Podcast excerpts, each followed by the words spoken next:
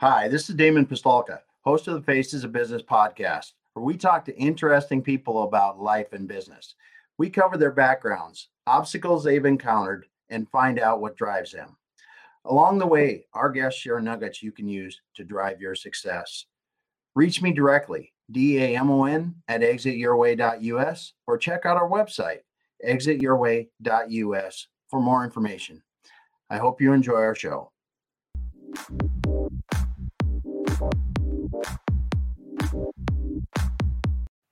All right, everyone. Welcome once again to the Faces of Business. I'm your host, Damon Pistolka, and with me today, I've got a very special guest, Sejal Thakkar. Thanks for joining me today, Sejal.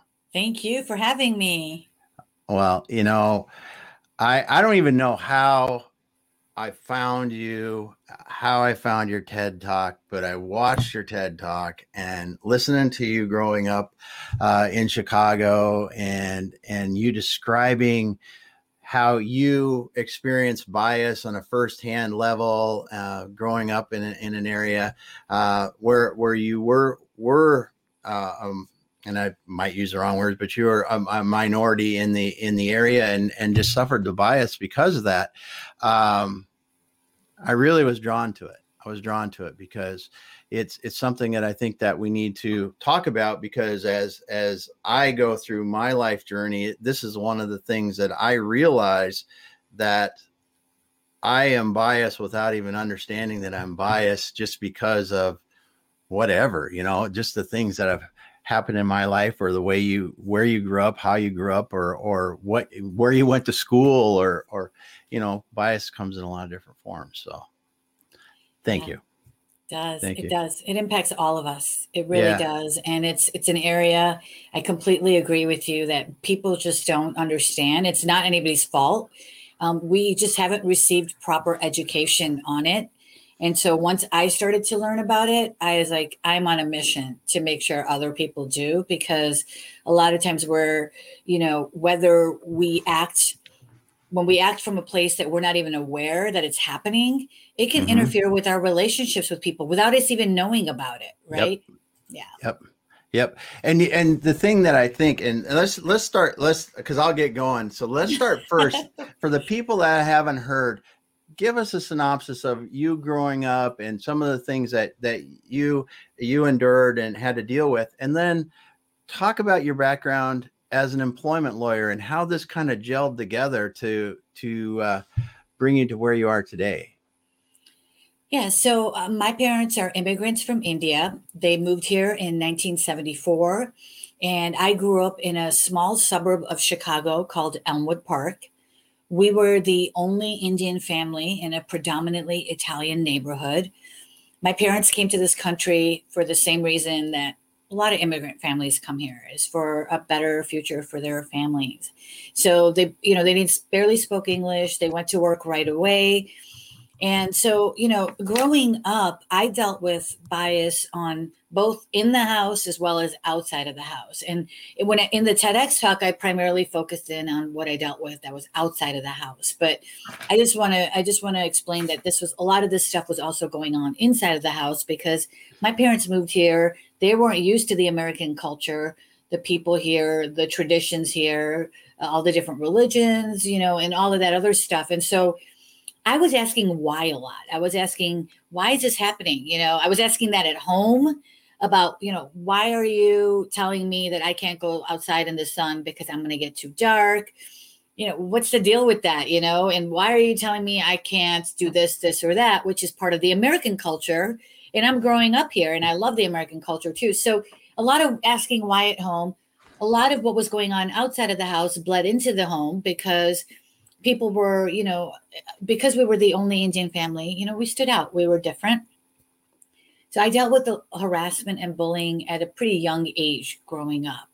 And it, primarily, you know, it was things like name calling, bullying, harassment, exclusive behaviors. There was some, uh, you know, vandalism to our home, a lot of name calling, and all of that stuff was happening and as a child growing up with sort of already feeling like you're living on the fence of being between two cultures and then having to take that on, it was a pretty tough childhood. And there wasn't a lot of support there, you know. So there was, you know, several things that sort of led me to doing that talk.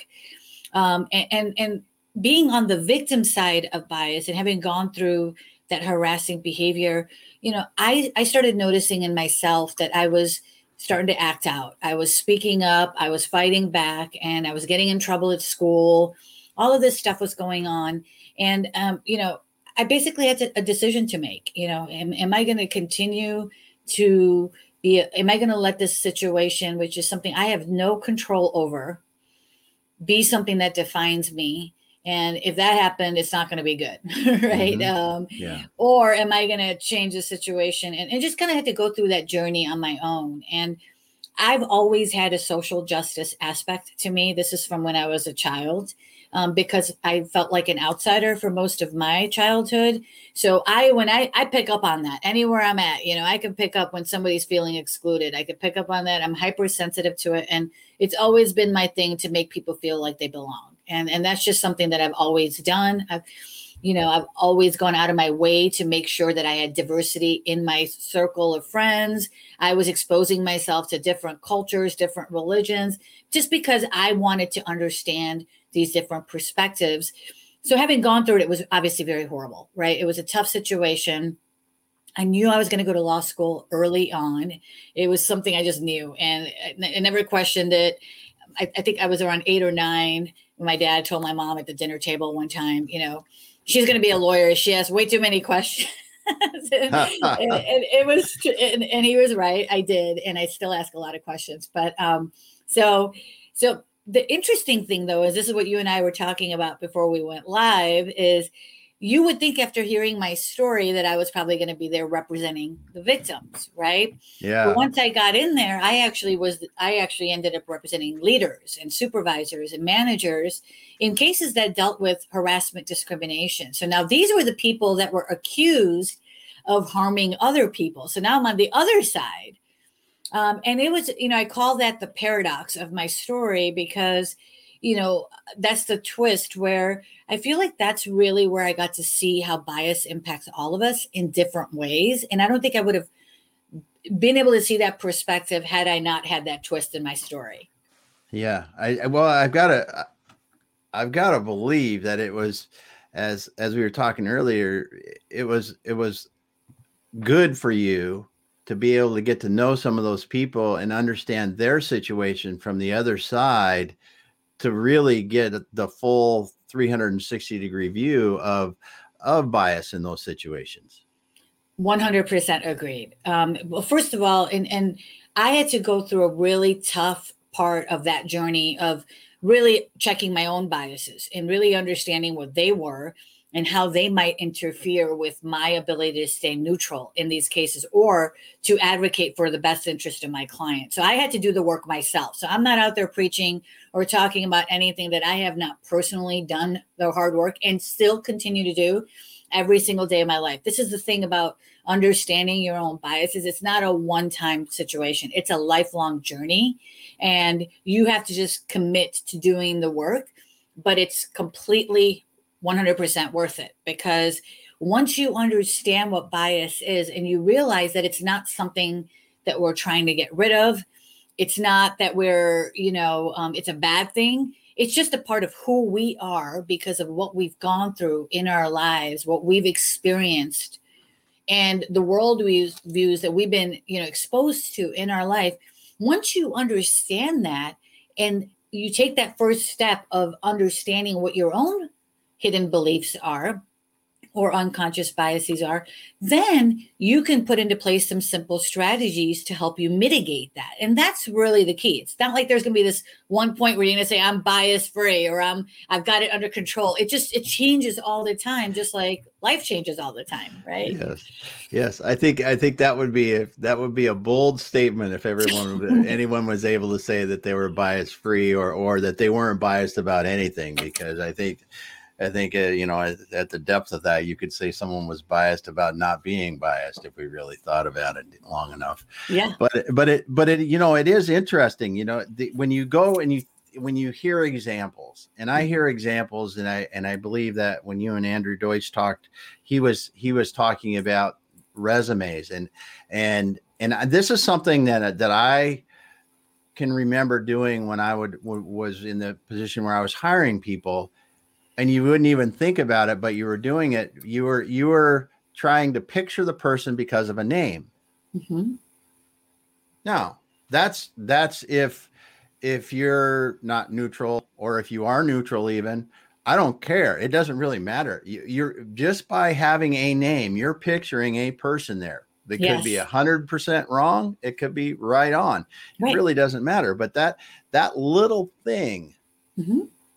Can make a big difference in in you know, are you really truly creating the diverse workforce that you want to create? Are you letting something in you or someone else that's that's uh, screening a resume to wreck that? Exactly. And especially when you're making those important decisions like hiring somebody, right? Yes. That's I mean, you know, we make thousands of decisions every single day. We're basically on autopilot. We're not even, we think we're being conscious and intentional it's like not even 10% of the time, right? We're basically on autopilot all day long, which is fine if you're combing your hair, you're putting your makeup on, you're tying your shoelaces, you know, you're getting dressed. Nobody wants to think about all those things, right? We just want to do it. We, we yeah. we'd be we'd be overwhelmed. Our brains would be like that emoji where it's like your brains kind of go. It's just too much information. Mm-hmm. As I said in the as I said in my TEDx talk, we I mean we are processing close to 11 million pieces of information every single second 11 million right wow. and so it's only 50 of that that is consciously processed the rest of it is going into all kinds of buckets into our mind and then when you see somebody that reminds you of something like that memory or that belief or that bias is going to get triggered and now without even knowing it and intentions has nothing to do with it unintentionally unconsciously you're going to make snap judgments about that person and you may not hire them yeah. without even knowing it. And, and it doesn't mean that you're a bad that you're a bad person. It's just happening because of that's how what you've been exposed to. That's your hardwiring. And so we want to put some measures in place, especially when we have leaders or people that are making important decisions, that, that we do what we can to mitigate it right and and there's tools now i mean we've done a lot in neuroscience over the last decade where there are things that we can do to minimize it it's never going to be completely bias free and no one is saying that we need to be because bias could be a good thing too right but I, I i've started to also look at it from the perspective of you know if you have a positive preconceived notion towards somebody right? Now you without knowing it could be doing things that are showing that person like affirmations like you're going to give them more leeway. You're going to give them another opportunity. You're going to let them have that day off that they want without even realizing that you're not doing it for the rest of your team. And so mm-hmm. now unintentionally you're excluding the rest of your team and you have no idea that you're doing that. Yeah. It's well, that's a great example. It's a great that's that is a great example. It, it is it is a great example that that that that happens and and you're doing it as you said you don't even realize you're doing it but you're doing it and everyone around you sees it. Yep.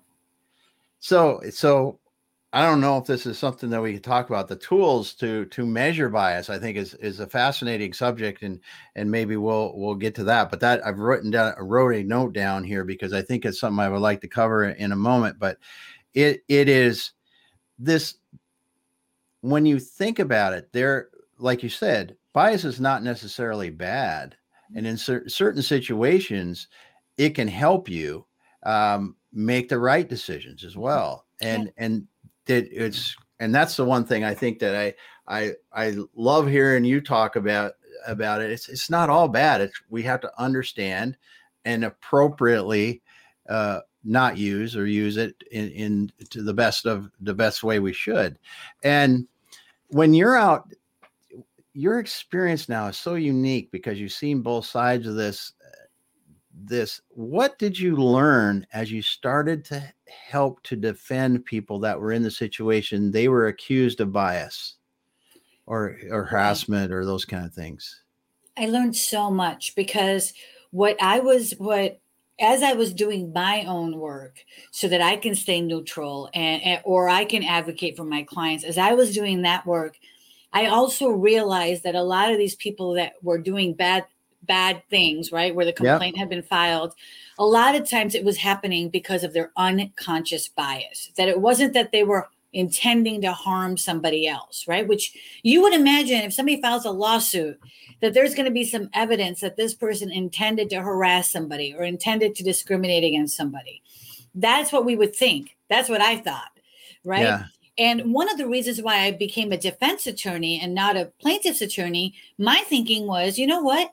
If I represent the employer side, they have deeper pockets. And if they've actually done something wrong, then I can help educate and make sure this harm doesn't continue and harm other employees. So that was sort of my thinking going into it, where it's like, okay, I want to take an opportunity where I can help create better workplaces, right? And so what I found in that process was that a lot of times these were well intentioned people that were really trying to do their best, but they found themselves in situations where they weren't properly educated. They didn't have the skills to navigate through those differences. Because the way that I look at it, we're all different from each other, period. We're all been raised differently. We all have different, unique lenses by which we look at the world. We have different religions, different cultures, different different traditions. Everything is different unless we live in the same roof. And even then, like I look at my two yeah. siblings and I'm like, what? How did you know? How did we grow up in the same house together? Right? So. Yes now you have people that are living in different houses, totally different. Some immigrants, some not, some born here, some not. I mean, and then you put them all in a work environment, and you're like, yeah, we expect you to be a team. It's never going to work. It hasn't worked. It's not going to work. You have to give people the skills to navigate through our differences because we're all different from each other. And inherent in that is going to be some conflict. There's going to be some communication issues. There's going to be some issues with how do we resolve conflict. There's going to be some issues where if if there's something that's happening because of your unconscious bias, so now, whether it's a micro affirmation or a micro aggression that's resulting from your unconscious bias, people that are observing this need to be able to call you in or educate you about that situation. But people never were receiving that kind of support from their organizations. I mean, I've done this for years. I've been licensed in California. That's why I could say this like loud, screaming off the top of a mountain. And, you know, I've done this since 2003 as an employment lawyer representing management in these cases. And what I've seen is that a very few organizations were really supporting their leaders with the proper training and their employees. If they were supporting their leaders, it was that once a year, uh, you know, check the box training. Yep. If you work for a really good organization, well, then you got some other, you know, retreats and some other kinds of training. That's not enough. You know, leaders need to know how to lead by example. Leaders need to know what it means to be civil. What does diversity mean? What does inclusion mean? What does equity mean? What does justice mean? What does microaggressions mean? What do we do? I mean, there's so much that goes into it that there's no way that you can do that unless you educate. And then the problem that really frustrates me is why do you think you only need to train your leaders and nobody else? Yes. Like that is so frustrating when I and, and I and I try to say that in every single podcast that I do because I'm, I'm like, somebody's going to hear that because every single person that you have in your organization, whether indirectly or directly, affects the culture of that organization. You cannot do this without getting everybody properly educated, trained, and get everybody's buy in and then have accountability for every single person, not just your lawyers or your HR or your leaders. It's literally got to be everybody. That that is I, I, just think about that and I think about the the businesses I've been involved in in the past and I think of the just as you said um, the diversity in the workforce and just their ability to solve problems their abilities to work together how much it would have been enhanced mm-hmm. if we would have talked about things like this if we would have talked about because okay let's be real honest i i hell i'm in the i'm in the, of the age that we didn't talk about this until the last whatever 15 right. years at all yeah. at all mm-hmm. i mean yes there were the the the big the big things that people talked about you know discrimination because of race and gender and those kind of things that's been around a long time but as we're talking now it's truly getting to the root of all bias and educating and how to how to how to yes tactfully make people aware of it and resolve yeah. this to the point that it needs to be resolved um, is I think it's it's enlightening to me because I think it's it's it's a great thing for us to do just from the standpoint of how much it's going to make things just eliminate so many problems that that a we don't know are there but are there that are mm-hmm. causing us trouble or b that are causing us terrible terrible problems yeah. that that people could be causing like you said without even realizing it. They weren't even i mean the organizations that i've worked with and what i've seen as far as the you know they weren't even talking about discrimination. They were talking about sexual harassment. Yes. But they weren't even talking about race or it, it was it was almost the opposite. Don't talk about it. Those are things that are taboo. We're not going to talk about have those conversations.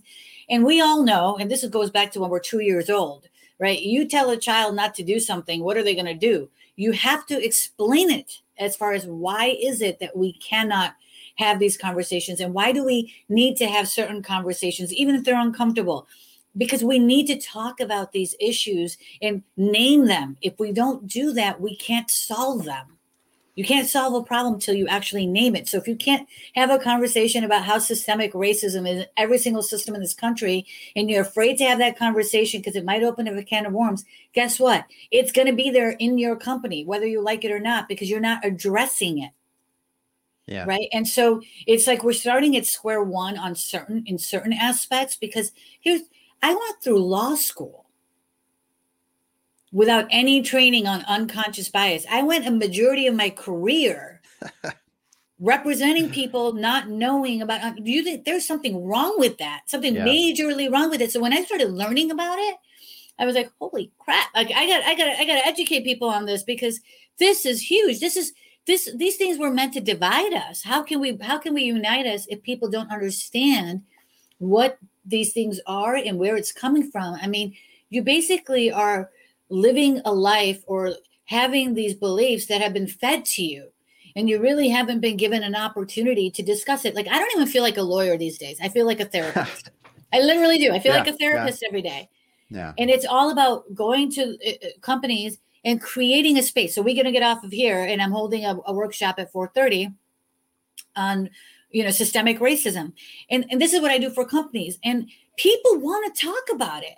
You yeah. know, they just want to have a space where we can have a healthy dialogue. Doesn't mean that you and I have to agree on everything. That's not going to, that's not what we're looking for. In fact, we want to create a space where you can have your opinion, I can have my opinion, but we're going to commit to engage in civility in every interaction. Like that's the commitment that we need, right? That's, that's yes. one of the reasons why I called myself the chief civility officer is because yeah. I don't, we don't have to agree on everything. In fact, it's okay if we don't but we have to commit to one thing is that we are going to be civil.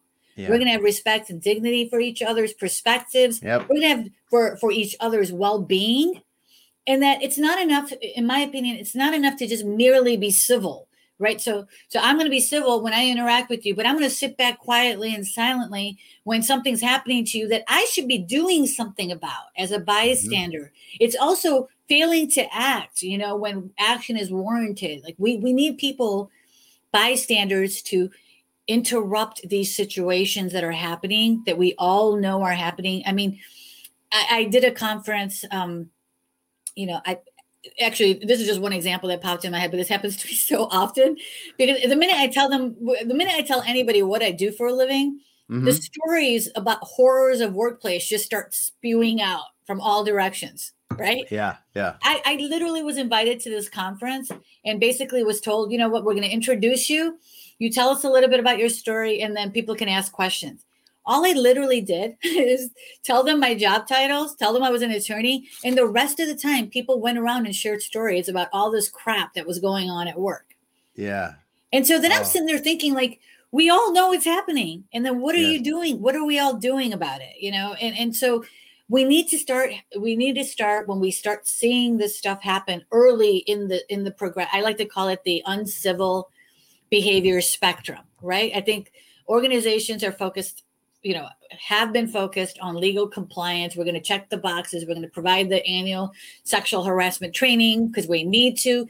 And i think with the the, mo- the boat that everybody missed was that if it's gotten to the point where there's a law Yeah. requiring you to do that, that should be the bare minimum that you do, not the only thing you do. That means there is Yeah. a bigger problem out there.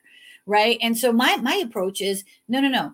We want to empower everybody on when things start to happen, like rude, unprofessional behaviors, when there's a microaggression that happens unintentionally, but it's harmful to somebody. We want to equip every single person in your organization. And how do we address that in a, in a respectful, professional way when it first starts to happen? Because I've heard this over and over again in my career. Sejal, I wish I would have known. If somebody would have told me, I would have stopped saying that joke, or I would have stopped making those comments, or I would have stopped. So let's just kill that excuse. Let's just put people on notice of their behavior. Because if they truly don't want to harm somebody, they're going to stop. Most people will stop. Yeah. We're not going to work trying to, you know, make people offended or uncomfortable. We want to go to work and be part of it. Most of us spend so much time at work. This is our work family. These are people we spend most of our time with. We want to have fun when we're around these people. We want to be successful together. So, but but if we don't show people how to do that in those situations, they're probably not going to do anything. Or Yeah. they might handle it the wrong way and then blows up into something bigger, it turns into a lawsuit, or they just sweep it under the rug and then it continues to fester and fester and fester until it turns into a lawsuit. So none of those we want to train people early on. Here's here's here's what you do if you're the victim in that situation. Here's what you do when you're the bystander in that situation. And here's what you do when you're being told when you when someone points out to you that what you've done has offended them here's how you respond we need to tell that person how to respond too right? Because you're going to get it's natural. If you were to tell me right now that i was saying something that was offending you i'm, I'm automatically going to get angry or upset or feel defensive. I'm going to feel like why are you know i want to i want to defend myself right? That's normal. But then i need to be taught what do i do with those feelings in that moment? How do i respond in the way that aligns with what the organization's values are? Because it's i'm sick and tired of organizations talking about people first and all of this stuff it's like well what are you doing about it? Yeah. what are you doing? Where are the actions supporting that core value? Right? And oftentimes it, I, I i'd be surprised if i even got a definition of what they meant by that core value if they were able to if the leadership was even able to recall because i've been plenty of you know everything i say comes from my experience right? So you know but i have plenty of trainings and i've trained thousands of employees over the globe where i've asked leadership senior leadership to name the core values of their organization for me and they're not able to do it so Mhm. if they're not able to do it, how are they leading by example? You cannot lead a team about your core values unless you know them and you embody them, right? And so so for example, I just joined I just accepted a position at a venture studio as their chief culture officer. And my first question was like, "Are you sure you want to bring me on?" Because you know what I'm out there talking about. yeah. And they're like, exactly why we want to bring you on. I'm like, all right, then, because I'm going to be challenging and I'm going to make sure that we are walking our talk because I that's that's what I believe needs to happen. And the other thing I'll just add about that too. It's not about blame or shaming anybody. It's not about calling anybody out. I just want to make that very clear. I'm so Yeah. sick of hearing the term cancel culture. Like it's just can we just get rid of that term altogether, those two words altogether because it's not about that. If, if you understand bias and you recognize that it's normal, it's something that happens to each one of us, then you realize that sometimes your actions or behaviors, if they truly are coming from a place of unconscious bias, and I try to really break that down in my TEDx talk so that people can really understand it from Mhm. just a perspective that applies to all of us, then you see that we all act from unconscious bias and it's not about it's it's not about i intentionally want to harm somebody. It's unintentional it's unconscious. It's about calling that person in and educating them. And so it's it's something that bystanders really need to be doing right? It's on the responsibilities on everybody that's observing this type of behavior happening. It's on them. It's not on the person who's the the victim of those situations. That person's only responsibility is to take care of themselves and try to get their work done. It's not to Mhm. educate everybody. It's not, you know, I, I love how we have great complaint policies and that we have all these, you know, legal policies. We need all of that stuff. But it's really about if you and I are in a meeting and we see that somebody is engaging in microaggressions, you or I need to be the ones to figure out how are, you know, am I going to talk to this person? If it's a safe environment where we, you and I feel safe, then one of us should bring that up in, in a polite, yeah. respectful way. Or we pull the person aside and, and just really stay focused in on the behavior. We noticed that, you know, you, you made this comment and it, it, it, it might have been perceived as being offensive. And that's it. And that other person, when they're being called in, their response, if it truly is a microaggression, so if it's from unconscious bias, their responsibility is to hear, listen to what they're being told, to acknowledge it, to pay attention to what emotions are coming up for them, and then to apologize and then not do that again or try not to do that again, right? That's really the only response because otherwise if the person says that wasn't my intention or i was i was just joking or Sejal's being too sensitive that's that's not the point the point is it doesn't matter what your intention is it's still harming that other person or potentially creating an unsafe environment for that person so it's not about the intention it's about the impact yeah right so these deeper conversations can you can only make true change or have belonging at your organization when you start having these discussions there's no way around it yeah yeah and you make a good point about it. it's not intention it's impact yep and you know Huge. and when it is when it is unconscious you don't even know you're doing it until right. you do it and right. it's and and quite honestly it's it's not just bias it's it's personality anything I mean, yeah like myself i've i've got a uh, I, don't even say it's not aggressive, but I, I I get things done. That's what I do. I just it's, it's part of me. And people and when when we're in business situations, I, I have to reel myself back because I I I just as a normal part of my day, it's like, yeah. hey, we're doing this, you know, and I'm I, and I'm not not in somebody's face like that, but it, I I'm there to I know what I'm there to do, but yeah. I have to in the situation you have to take notice of the room or the people you're talking with and act appropriately in, in, that situation. And that's not that's not even considering anything that would be, you know, most people would think bias. It's personality.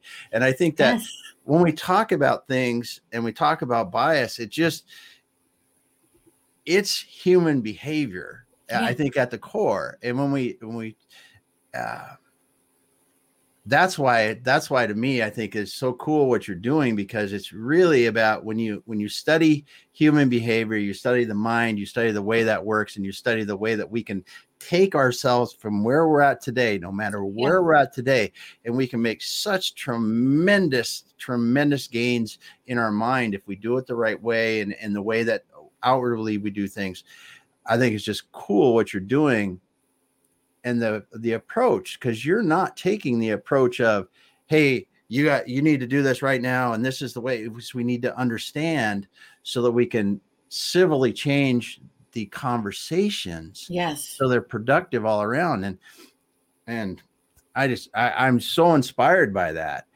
And i come back to the to the very foundation of of the united states we came here because we wanted diversity we wanted freedom we yes. wanted not no freedom from oppression i mean you come back clear to the beginning that's what we said but yet we still haven't figured it out obviously hopefully we're getting better but I just love the, the the conversations you're leading. Is comes back to civility as human to human civility, yeah, and understanding, and and really trying to educating and get better because the way what you've seen is there there is a lot of unconscious bias.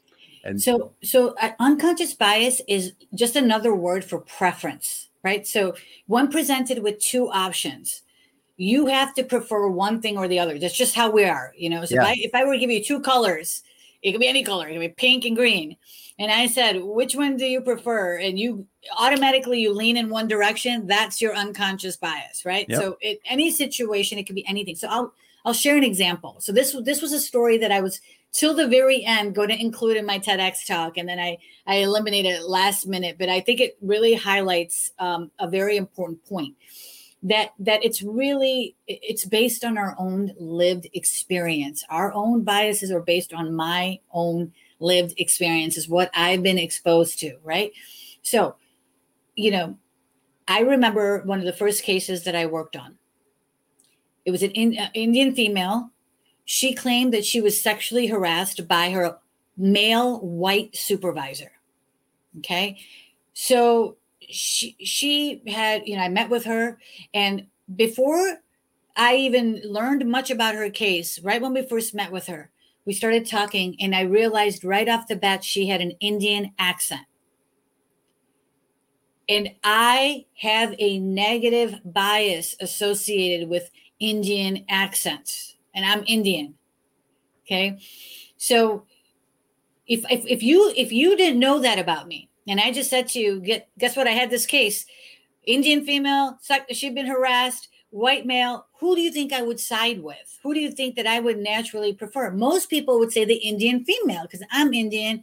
I was harassed, and so you, I might lean in that direction. Mine was the exact opposite. Why? Because my parents have accents. The reason why I was bullied and harassed was because they had accents. So now, because of that, I have a negative bias against it, and it's it sucks because it really impacted my relationship with my parents and people and I have tons of people in my family that have Indian accents and I have to be very intentional to not let that impact my relationships with people. Is that fair? No, it impacted my relationships with my own parents because of it. Now, you're not going to have that experience, so you're not going to have that you might not have that feeling. But the point is is that I recognize that.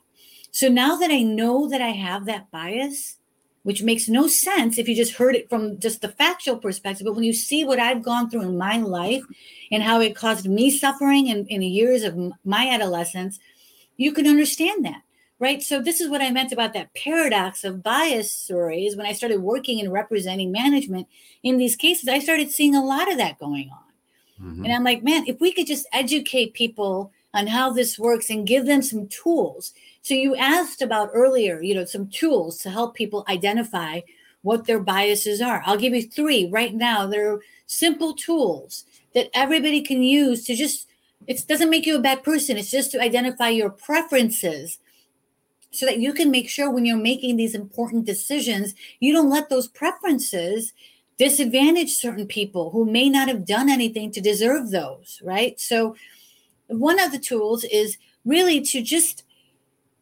to you could take a test. There's an online tool called the implicit association test. I don't like calling it a test but that's what the name they gave it to them. It's it's a tool in my opinion. You know it's not like a pass or fail but it, it's a tool that was put together by harvard university university of washington university of virginia a bunch of these bigwig psychologists got together and they created this tool where now you can go online it's broken out into different sections like race sexual orientation age etc and you answer a series of questions and then it identifies for you areas of potential bias. That's valuable information for you to know. And so I learned so much about myself when I took that that I was like, whoa, I had no idea.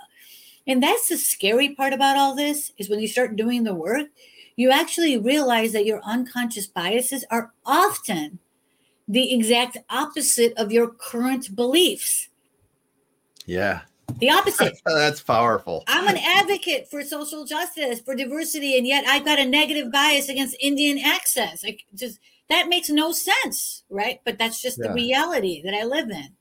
Right. And so so implicit association test, a great place to start. It's uh, what I love about it is that it's free. Right? We love yeah. free. Yeah. And you and it's broken out into different sections. So you could do a section here, you could do another section, and then you use that information to just sort of start your own process, right? Of wherever you are, we're all at different places in my journey. And then you start to question those preferences and the assumptions that you're making about people.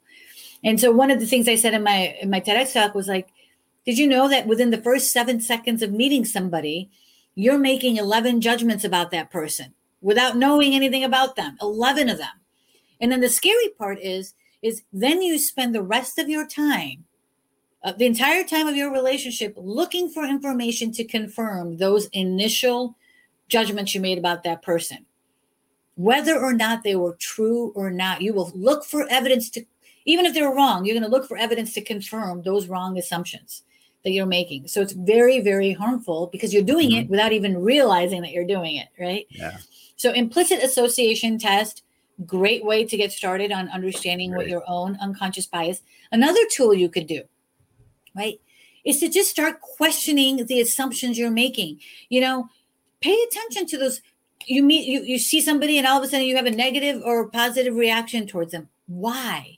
Start and question those assumptions instead of just being reactive, instead of just being an, on autopilot.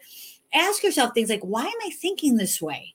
What if this would have been a male instead of a female? What if this would have been a, a, a transgender person versus a heterosexual person? Would my conclusion still be the same? And really take the time to analyze, right? So in my TEDx talk, I talk about the HAT acronym, right? But you can't apply the HAT acronym until you do the work to learn what your own biases are in the first place. So starting to pay attention to analyze, you know, when you're having those, you're making those initial judgments, because we're hmm. creatures of habit we like to just keep doing the same thing. We don't, oh, yeah. you know. So this takes work. It's intentional. You really need to, you know, I, I, I tell people make some time every two weeks to sit down and analyze what are the interactions you're having with people on your team are is everything going okay it, are they not you know is where can there be room for improvement and then the third tool is really you know the thing about unconscious bias is they're unconscious to us it comes out in our actions, in our body language, in our facial gestures, our hand gestures, our, you know, whether we look at somebody, make eye contact, the tone of our voice. Mm-hmm. People around us can pick up on that, even though we may not be aware of it. So ask somebody that you trust, that'll be honest with you, that knows you, that truly cares about your well being. Not the person that's, and I'm not talking about the person that's going to just tell you what you want to hear. That's not going to be helpful yep. the person that truly cares about you, and ask them and say, "Hey, do you think I'm biased when I make certain decisions?"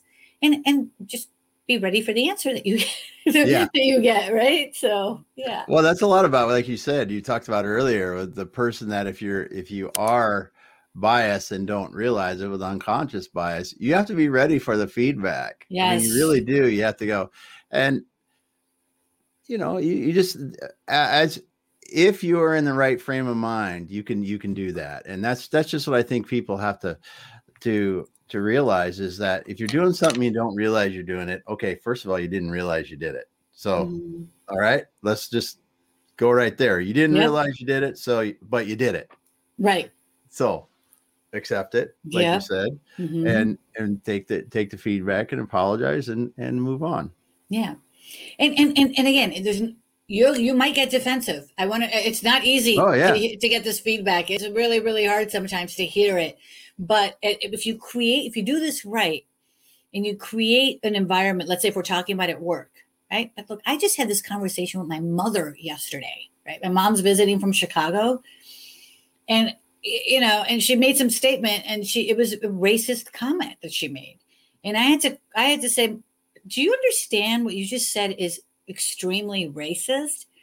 And she, you know, she did it happened twice. Like the first time she said it, I, I, I said it to her, and then it happened again. It's not comfortable. Nobody said it's easy to, to be able to tell your mother that she's a, you know, she's making yeah. racist comments, but it yeah. has to happen. It has to happen. Otherwise, you are being complicit and you're allowing that to continue. We've done that for so long. And that's why we're in this mess that we're in right now, is because mm-hmm. we've just become complicit and we're not we're not supporting each other and we're not being allies the way that we should be and we can't get there till people understand what bias is about which is why i did that talk because i'm like i need to do more to help people understand what bias is because it's preventing us from getting to true true inclusion and belonging which is what we all want we all want to feel like we belong and we yes. connect with each other yes because because as we improve uh, improve the inclusion and and reduce the amount of, of bias unconscious just bias in general it is it is going to be a much much better place and, yeah, I hope so. I, I, am I'm, I'm positive. I'm I'm really optimistic. Oh, I just the only thing that scares me right now is that I feel like we're we're relying so much on i mean this just past year and this is a fear that's starting to get bigger and bigger and i'm hoping that i can start to address it at the venture studio that i just joined but we're relying so much on technology and with technology if it's garbage in it's garbage out you yes. know and and that's where i'm i'm that's where I, when i hesitate it's because i'm scared that if, if there's only a few people at the top that are making these decisions we have a lot of we we really need to be worried about what these algorithms look like and how they're impacting Oh. our lives and all of that so that that whole part I'm, I'm a little nervous about you know we're too heavily dependent on ai right now and, and it's going to be it's going to be happening really quickly now you know um, and so that's the part yeah Well, because because look look let's be let's be honest. If and and I'm not going to go down this road very far. If I if I so this is something I do like. I grew up in the Midwest. I like old pickup trucks, right? I like old pickup trucks. So I'm on Instagram. I find one I like. If I hit like on it, what do I see more of? I see more of old pickup trucks. And pretty soon I'm liking more. And what happens is that AI fills my feed with what I like. So this can be a good and harmless thing. Maybe I spend too much on old pickup trucks then if that's that's my deal. But it's harmless in that situation. But it can be taken to very bad extremes. And people don't even realize they're going Yeah. down those roads because it happens over time and slowly and surely and and and just increases the the intensity of whatever feeling it is, whether it's good or bad, you know. And Mhm. that's the thing. I, I think you've you've hit one topic, and we could spend hours on that seriously um, because scary. it. We, yeah, yeah, we have to stand back from that, and we have to I, understanding again, just understanding what that algorithm is there to do. It is there to keep you in. I don't care what platform you're on. It's it's there to feed you what you they think you like. yeah That's what it's going to do, and Yeah. that that can lead you down a bad road. And did and you it- did you did you see that movie coded bias no Oh Coded my god, Bias. you got to okay. I I would really want you to see that movie and Yeah, right. let me know what you think of it because that scared the pants off of me. And the other one that you should watch if you haven't seen yet is um Social Dilemma. Have you seen that one? Yes, I did see the social dilemma, and Yeah, it's, so- it's just it's, it's like ah.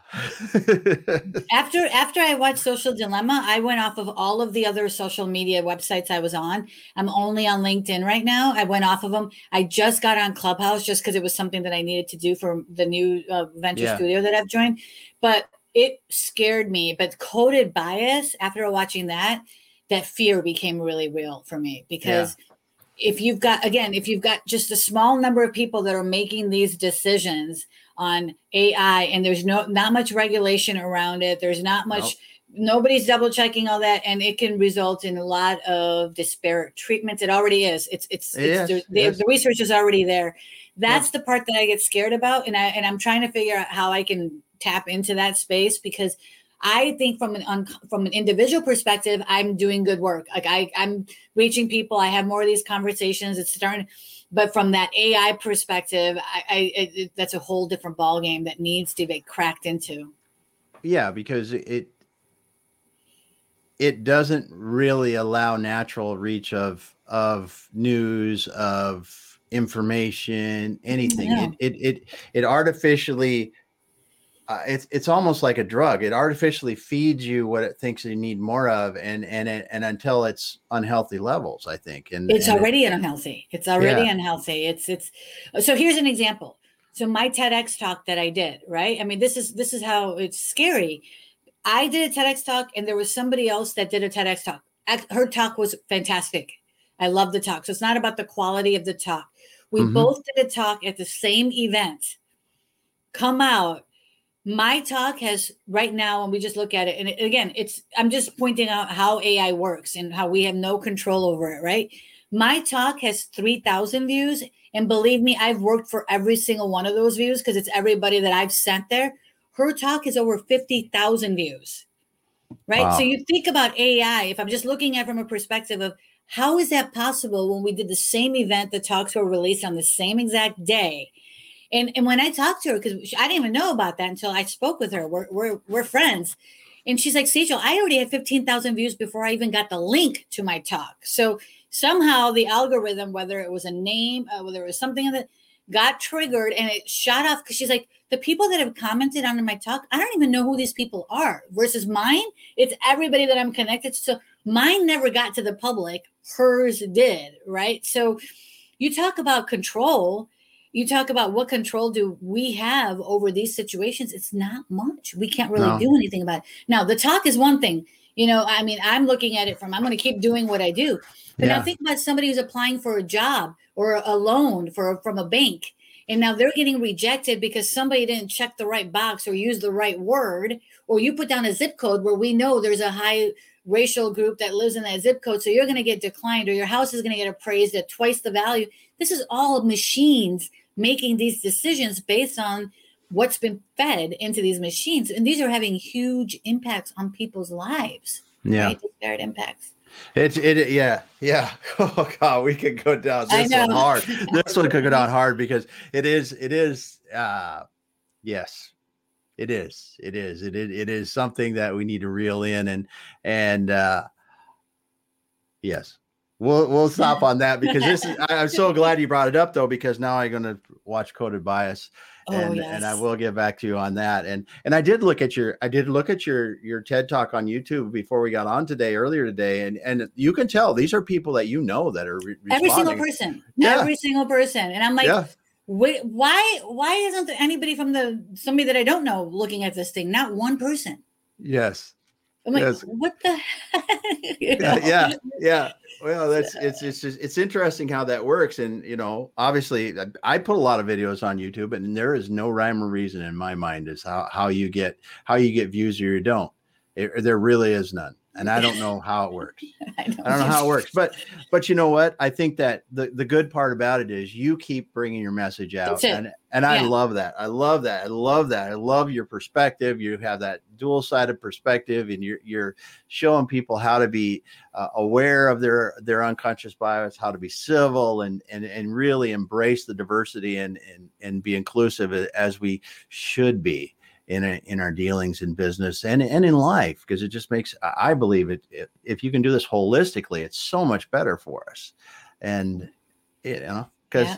we all bring good stuff to the table if we can if we can find it so we, we do and it's it's all about it's about all of us it's not about yeah. leaving anybody you know I think I, I think this last year unfortunately you know words matter and that's one of the reasons why I did the talk was because the word bias it was just being has a negative stereotype associated with it, but our language is changing because we're realizing that we've been using language that has this one narrative to it, but it's not taking into account everybody else's narratives and lived mm-hmm. experiences. So good things are happening and i'm very very optimistic that we're heading in the right direction and i just hope that we continue to be better allies for each other that we realize that we really need to get off the computers and do what you and I are doing right now and have these yeah. conversations and keep continuing to reach into our own networks. I truly believe if we're going to make the changes that we want, computers aren't going to help us. This technology no. isn't going to do that. It has to be human to human where we can control it. We can't rely on it'd be great to get that one three million dollar every three million people saw it situation, but we got it, we got to talk about impact in whatever way we can make it, whatever that is. And so I just want to thank you again for giving me an opportunity to be here and share this with you and whoever listens to this because I think the more that we continue to have these conversations, the more perspectives are going to get broader and broader, and we're, it's going to pull us all closer together. That's that's the goal, at least. I couldn't have said that any better. so awesome, Sejal. Thank you so much for being here. Thank you. Sejal Thakkar. I, I just I gotta tell you, if if you haven't listened to her TEDx talk, get on, listen to it. It's awesome. We'll also have it in the I didn't I didn't put it in the post yet for this because I just now I think about it, I got to put it in the post too, but it'll also be in the blog page and it'll also Thank be you. in the other the other um, on our YouTube channel as well, so you can see that. Listen to her TED talk listen to what she does. She's got a lot of other talks she's done. Go out and practice, practice, and get better. Thank you so much, everyone. Thank you, Sejal. We will be back again next week on the Faces of Business, talking to more interesting people in about their life and business. Thank you. Bye.